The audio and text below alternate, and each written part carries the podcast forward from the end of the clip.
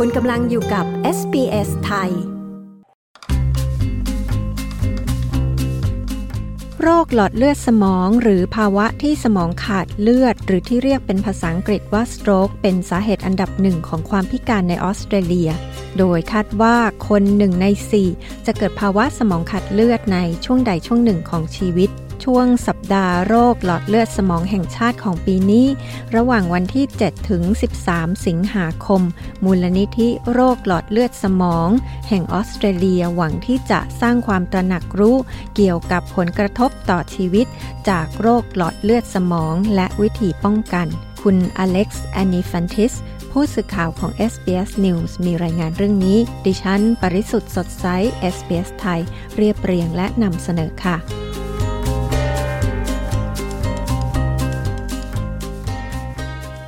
องค์กรด้านสุขภาพกำลังเตือนว่าโรคหลอดเลือดสมอง หรือภาวะที่สมองขาดเลือด หรือที่เรียกภาษาอังกฤษว่า stroke กำลังกลายเป็นความเสี่ยงที่เพิ่มขึ้นสำหรับผู้คนในออสเตรเลีย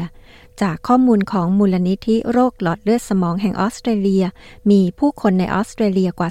27,000 คน ที่ประสบภาวะสมองขาดเลือดเป็นครั้งแรกในชีวิตในปี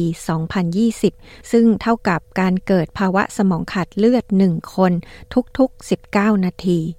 คุณจอห์นโดเรนโก ผู้อำนวยการบริหารฝ่ายการตลาดของมูลนิธิโรคสมองขาดเลือดกล่าวว่า ภาวะสมองขาดเลือดหรือสโตรกนั้นอาจเกิดขึ้นได้จากหลายสาเหตุ untreated high blood pressure is one of the highest risk factors for stroke. And unfortunately, you don't know if you've got high blood pressure unless you actually go and get your blood pressure checked. So we do ประเด็นหลักที่น่ากังวลมีแนวโน้มว่าจะมาจากความดันโลหิตสูงที่ไม่ได้รับการรักษา ซึ่งเป็นหนึ่งในปัจจัยเสี่ยงสูงสุดสำหรับโรคหลอดเลือดสมอง แต่น่าเสียดายที่คุณจะไม่รู้ว่าคุณมีความดันโลหิตสูงหรือไม่ เว้นแต่คุณจะไปรับการตรวจความดันโลหิต ดังนั้นเราอยากบอกผู้คนในออสเตรเลียให้ได้มากที่สุดว่าให้ไปตรวจความดันโลหิตเพราะความดันโลหิตสูงสามารถรักษาได้ นอกจากนี้ก็ยังมีเรื่องประวัติคนในครอบครัวที่เป็นโรคหลอดเลือดสมอง หรือคุณมีน้ำหนักตัวมากเกินไป สูบบุหรี่ หรือมีคอเลสเตอรอลสูง ดื่มแอลกอฮอล์มาก และหรือเป็นโรคเบาหวาน ล้วนสามารถเป็นสาเหตุให้เกิดภาวะสมองขาดเลือดได้ คุณเดเรนโกกล่าว ภาวะสมองขาดเลือดหรือ stroke นั้นเป็นหนึ่งในสาเหตุที่ฆ่าชีวิตผู้คนไปมากที่สุดในออสเตรเลีย ภาวะสมองขาดเลือดฆ่าชีวิตผู้หญิงไปมากกว่ามะเร็งเต้านม และฆ่าชีวิตผู้ชายไปมากกว่ามะเร็งต่อมลูกหมาก มีชาวออสเตรเลียกว่า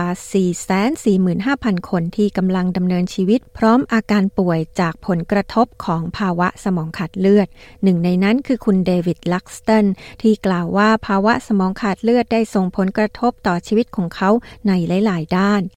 Certainly, like uh, you know, I'm not working anymore.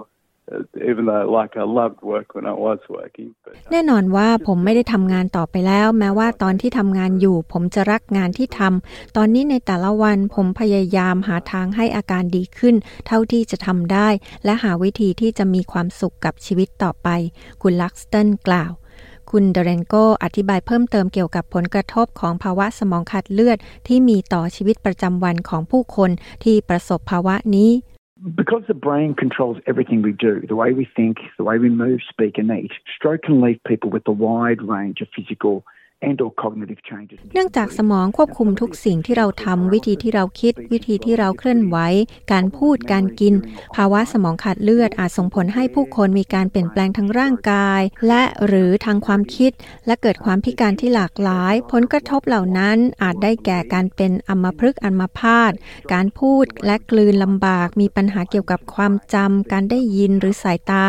ทั้งหมดขึ้นอยู่กับตำแหน่งในสมองที่เกิดภาวะสมองขาดเลือด และความรุนแรงของอาการที่เกิดขึ้น ภาวะสมองขาดเลือดมี 2 ประเภท คือ มีลิ่มเลือดหรือมีเลือดออก แต่โดยพื้นฐานแล้วโรคหลอดเลือดสมองคือภาวะที่เลือดที่ไปเลี้ยงสมองถูกตัดขาด หรือได้รับผลกระทบอย่างกะทันหันคุณเดเรนโกอธิบาย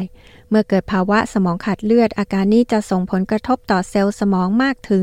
1.9 ล้านเซลล์ต่อนาที ซึ่งหมายความว่ามีเวลาน้อยมาก ๆ ที่คนคนหนึ่งจะตอบสนองหรือรู้ตัวว่ากำลังเกิดภาวะสมองขาดเลือด คุณลักสตันเล่าให้เราฟังถึงช่วงเวลาก่อนที่เขาจะเกิดภาวะสมองขาดเลือด the morning it happened, I wasn't feeling that great. So, you know, it'd been a busy few days and I was feeling pretty tired, but